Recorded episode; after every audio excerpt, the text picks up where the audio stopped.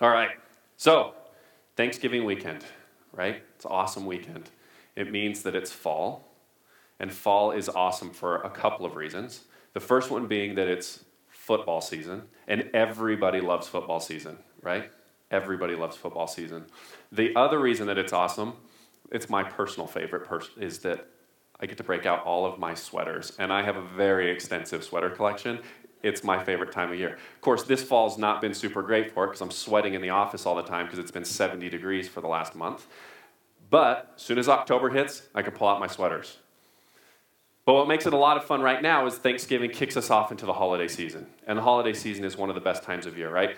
I don't know about you guys, but on Thursday we went to my parents' house. We got to have a, a, a delicious meal. My mom makes these uh, yams that I think pre- uh, most people probably make, but my mom makes them pretty uniquely. And, or, or maybe I should say my dad. My mom takes credit, but my dad is who really makes them. He puts this really thin layer of yams on there, and then a lot of butter and a lot of brown sugar and the biggest marshmallows he can find. And then we toast those, get that nice perfect brown marshmallow. It's delicious. It's, it's my favorite meal that we get, or part of the meal. Then we spend all evening playing games. Uh, I'm really competitive, so obviously that's really fun for me. And then Friday morning, some people are crazy and decide to get up and go shopping. I like to sleep in. I get up, we put the Christmas decorations on the tree. For my family, that means my kids put all the decorations on one branch.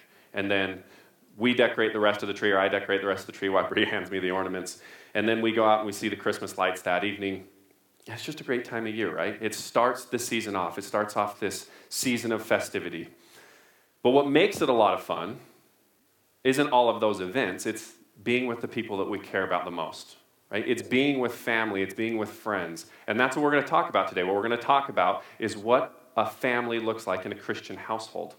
So you're going to need your Bibles. So if you'll pull them out, and if you don't have one, you'll notice underneath your chair there's a white Bible. You can pull that out. It's on page 573 where we're going to be today. We're going to be in Colossians 3 in verse 18.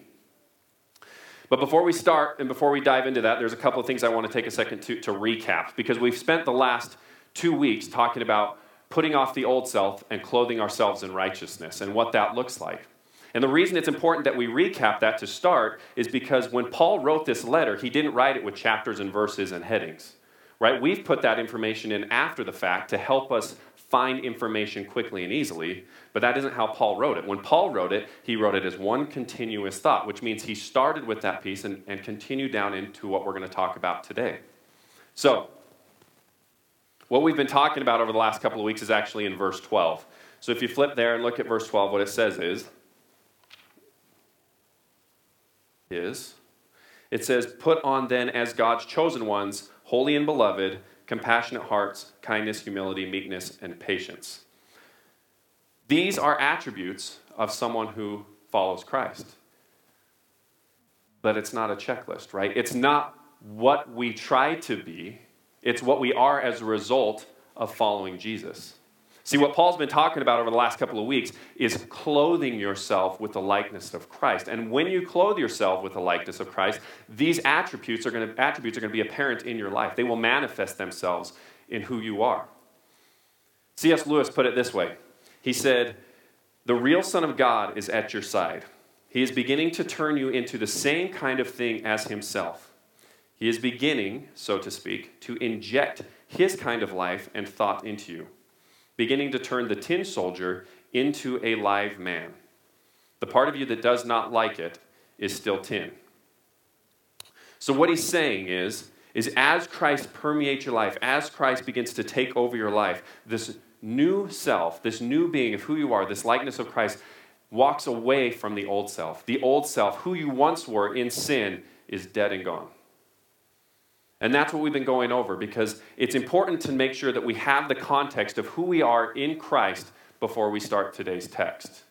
Because a lot of times it gets taken out of context, right? So let's dive in and read the, read, read the verses today. So it says, Wives, submit to your husbands as is fitting in the Lord. Husbands, love your wives and do not be harsh with them. Children, obey your parents in everything, for this pleases the Lord. Fathers, do not provoke your children, lest they become discouraged. So, I told one of my really good friends that this is what we're going to be talking about today and that we're going to be talking about the first verse wives submit to your husbands. And her response to me was, I don't really know how I feel about that. Right? And I think that that's something that comes up a lot. I think a lot of times we hear people, when we hear this verse specifically, people's natural response is to say, I don't, I don't know how I feel about that. Right? But the reality is, is Paul tells us in, in 2 Timothy that Scripture is God breathed, meaning that the Bible, this is God's Word. Right? And if this is God's word, we don't get to pick and choose what we like out of it. It's either God's word and it's 100% accurate, or it's not. And if there are things that we don't like and we're picking and choosing out of it, then it's, it can't be 100% accurate. It can't be God's word, or we can't believe God is who he said he was. So that kind of leaves us in an awkward position. And I think that's because verses like this have been abused over time, and because we have a negative connotation of what submission is. When we think of submission, we tend to think of somebody who's weak or a doormat, someone that's going to roll over at the first sign of trouble.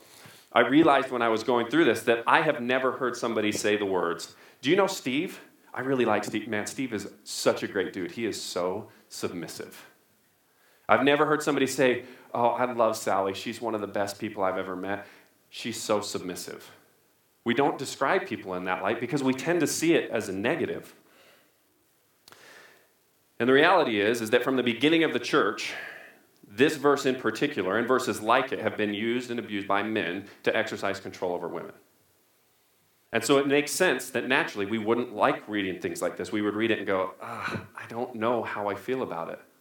So it's really, really important that we put it into the proper context because what it actually says is, Wives, submit to your husbands as is fitting in the Lord. See, what Paul is actually saying is that men should be the spiritual leaders in their households, and therefore your wives are submitting to that. He says it this way in Ephesians 5. If you want to flip back to Ephesians 5, it's about two pages back in your white Bibles. He says in verse 22 Wives, submit to your own husbands as to the Lord. For the husband is the head of the wife, even as Christ is the head of the church, his body, and is himself its Savior. Now, as the church submits to Christ, so also wives should submit in everything to their husbands. See, what Paul's saying is that a wife submitting to her husband is a wife submitting to someone submitting to the likeness of Christ. So when your husband has clothed himself to the likeness of Christ and you're submitting to him, what you're actually doing is submitting to Christ. You're not submitting to your husband. My wife doesn't submit to Jake. Right? She submits to Jake putting on the likeness of Christ and is submitting to Jesus. And that's a big differenti- differentiator, right?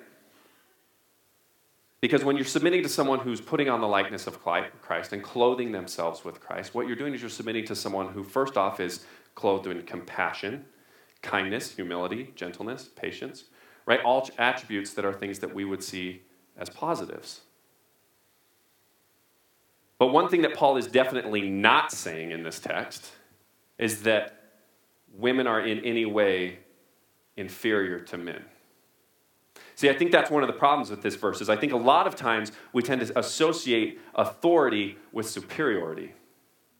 But that isn't what Jesus taught, and that isn't what Paul is saying. See, in verse 11, if we jump back up there, what, what Paul says is Here there is not Greek and Jew, circumcised and uncircumcised, barbarian, Scythian, slave, free, but Christ is all and in all.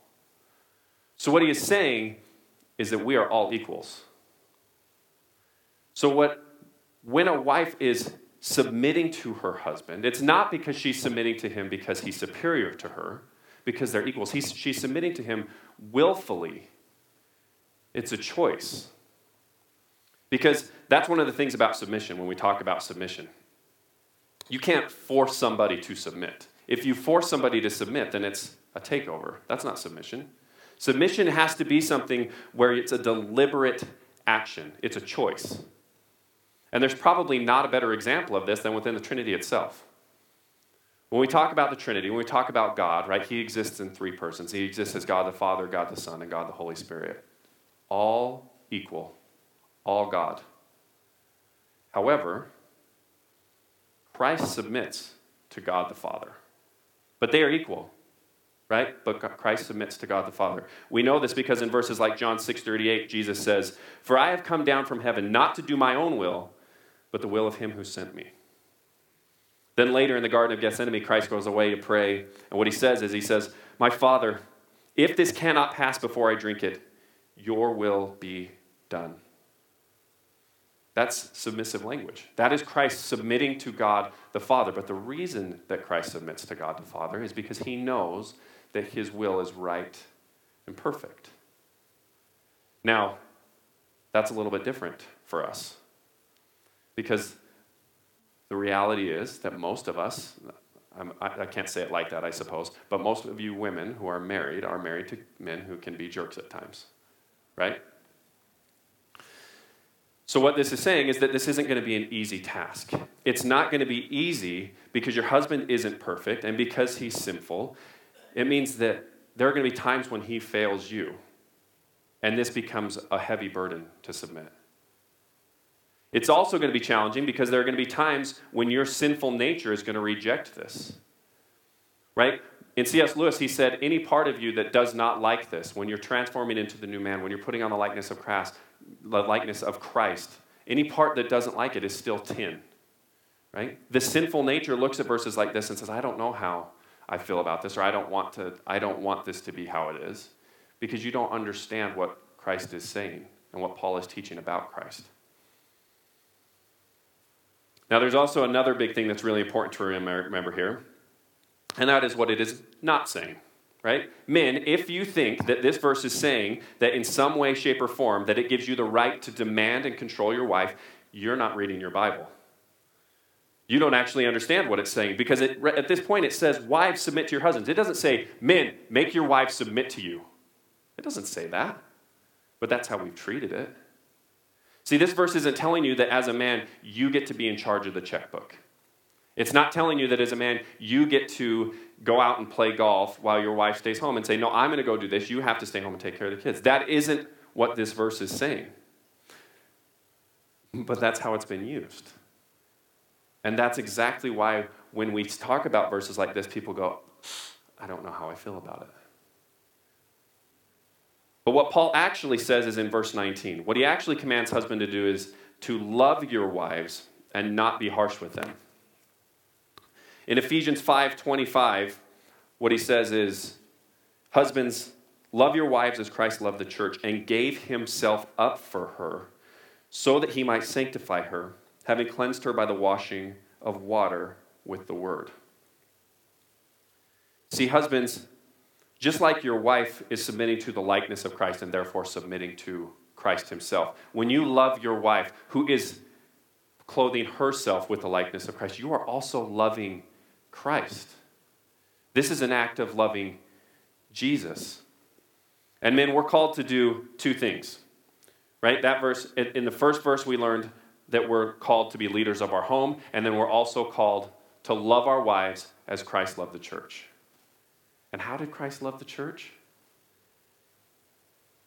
He died on the cross in the midst of its imperfection and disobedience.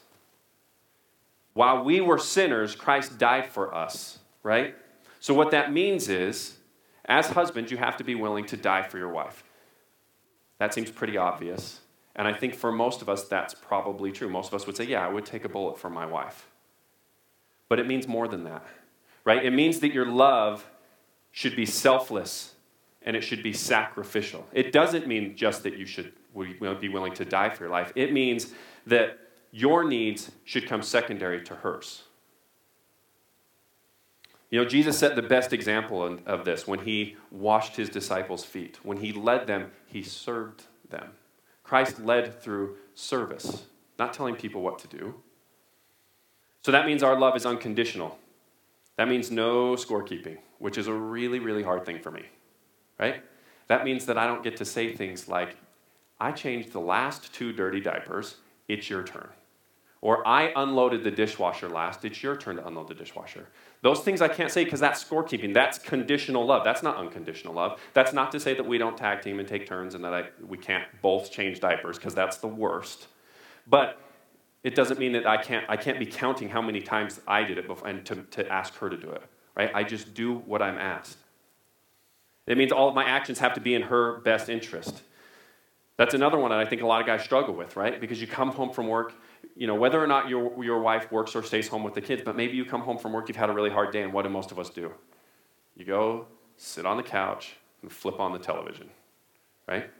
Even though your kids might be screaming and they're running around, you could see your, your wife's frazzled and had a rough day, and she's been taking care of them, and yet you're going to watch TV just to unwind for five minutes.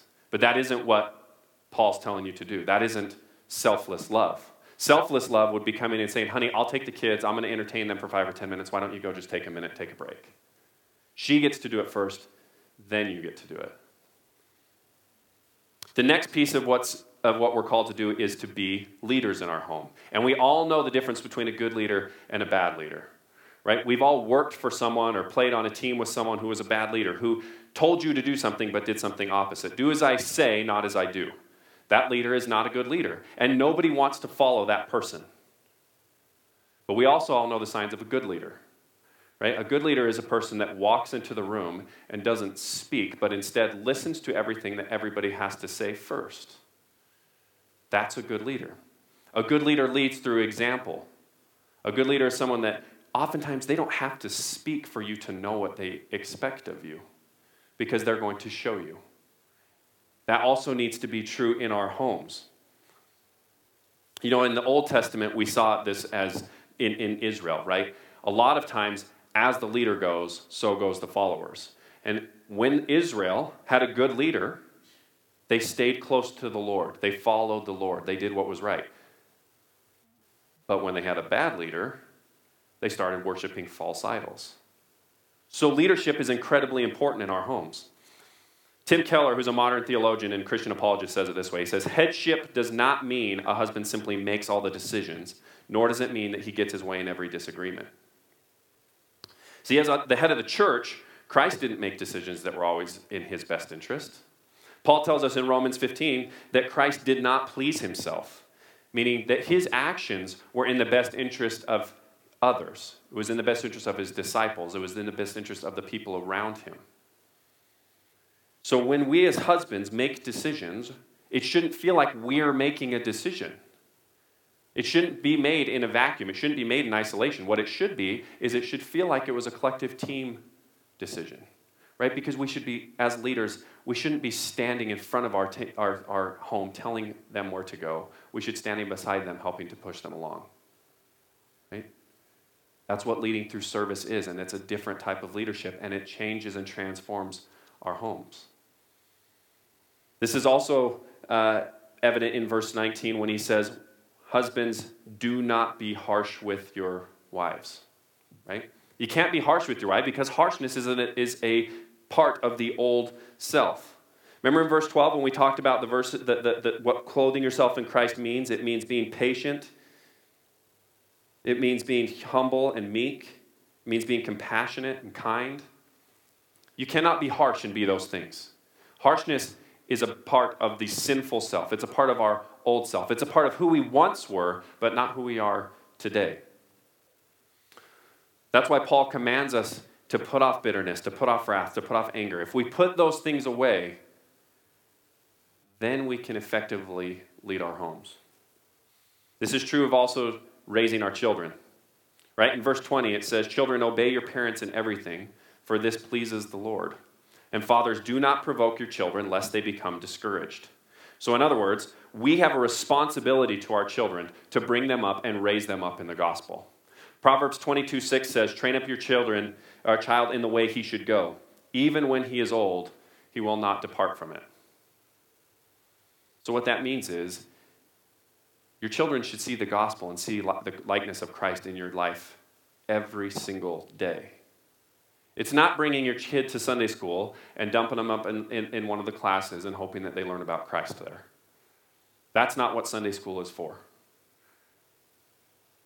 They need to see this in your life every single day in all of your actions. Paul David Tripp says in his books that sin prevents us from doing this, though.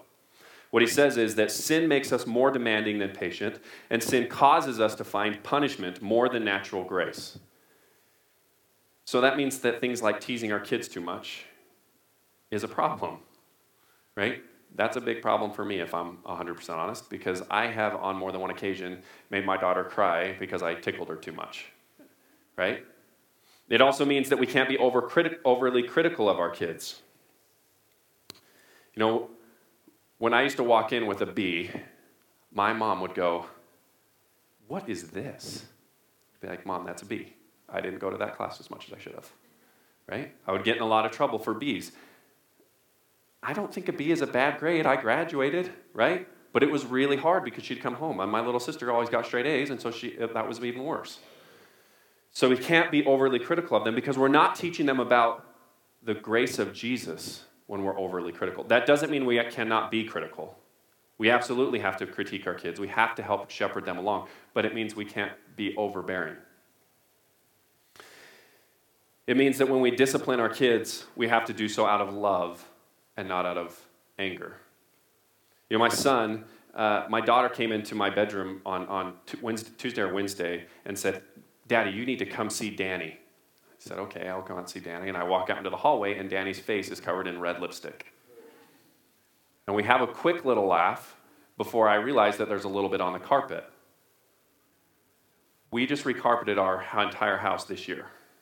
It's all brand new carpet, and it's just a little mark, and I thought, I don't know how to get that out. And if any of you do, find me after the service. But as I re- am sitting there, I realize that lipstick was downstairs when he got it. That's the last place I saw it. So I immediately jump up and I run downstairs and I see a giant hand, it's not giant, felt giant to me, a handprint on the wall, and then a handprint on the floor, and a big line of lipstick all over my new carpet in my main living space. And my reaction was not to be like, oh, man, kids. I lost my mind. I started screaming and yelling. And what good did that do? Right? What I just taught my son was when you don't get your way or when somebody breaks something that you like, it's okay to throw a temper tantrum. But that isn't how Christ responds when we sin, thankfully. If every time that I sinned, Christ came, Christ came down and started screaming at me and saying, What are you doing? What are you doing? What are you doing? I would probably have a hard time following him because that isn't what he did. That isn't what the New Testament teaches us. But instead, what he says is, My love is not conditional on your behavior. That doesn't mean that there are not consequences for your actions. There are absolutely consequences for your actions, but my love is not contingent on those things.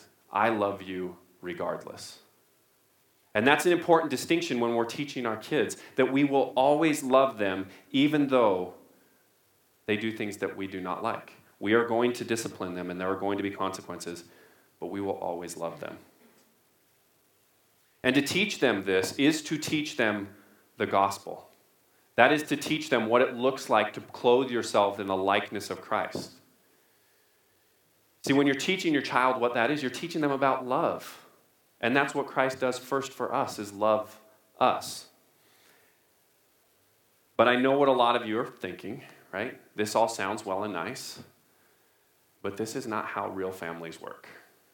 Right? This is not how my family is. Because the reality is that most of us didn't grow up in a home where our fathers were bringing us up in the gospel every day and teaching us about the gospel every day. The reality is that most of us have been or are in a marriage where our spouse is not clothing themselves with the likeness of Christ every day and consequently are abusive and mean and selfish. That's what, that's what the reality is. The reality is, is that this does not feel like real life. But it could be. It could be if when we clothed ourselves in, with Christ, we focused on being like Jesus and not taking care of ourselves first. And I think that's why Paul addresses this in the order that he does. See, Paul goes on to talk a lot about the likeness of Christ and putting on yourself, putting on the likeness of Christ, and then immediately goes into talking about what it looks like at home. Why does he do that? Because we're not, the most sinful we are is in the privacy of our own homes. That's where we can get away with the most. That's where we get away with things because we're by ourselves. There's a lot of us in here that probably know someone that from the outside looking in knew someone and thought, man, they look like they have it all made. that looks like the type of Christian that I want to be. And then within a few months, their marriage falls apart. They don't talk to their kids anymore. Because there was something going on at home that not everybody could see. But it was still happening. So when we look at these verses like this, what we have to understand is that left to our own devices and left to ourselves, we are going to fail. But that's why Jesus died on the cross. That's why he sacrificed himself, so that we could know what real love is. See, this is not, this is not a list of to-dos. See, you shouldn't be leaving here thinking, you know what, I need to go home and I'm going to do this and I'm going to do this and I will be a better leader at my house. You shouldn't leave here as a wife thinking, oh, if I only did this and did this, I would be, I would submit to my husband more effectively. I shouldn't leave here as a parent saying, I'm going to do this and I'm not going to scream at my children anymore and I'm going to be a better parent. That is not what this is about. If that's what you leave here with today, then you've missed the whole point. See, the point of this is that the more we put on the Christ, the more we are like Christ, the more we allow Christ to inject himself into our lives, the more it changes us. So that when I'm loving my wife, it's not Jake loving Bree. It's Christ loving Bree. This is about Jesus. This is about Christ transforming who we are so that slowly by slowly we eliminate what's left of the old self, the tin in what we once were, and be like Christ. Let's pray. Jesus, we thank you for all of the blessings in our lives, including our families and including the people closest to us. But we know, Lord, that those relationships break and we fall short. Christ, we know that only in you and through you can we truly experience grace and mercy and love. And Lord, we pray that as we leave here today, that we would not be focused on the list of things that we should do or should not do, but be focused on following you, growing to be like you. And Jesus, in this time of thanksgiving and excitement and joy. And as we enter into the Advent season, God, we just pray that you would be the sole focus of who we are and that you would transform us and transform our lives. Amen.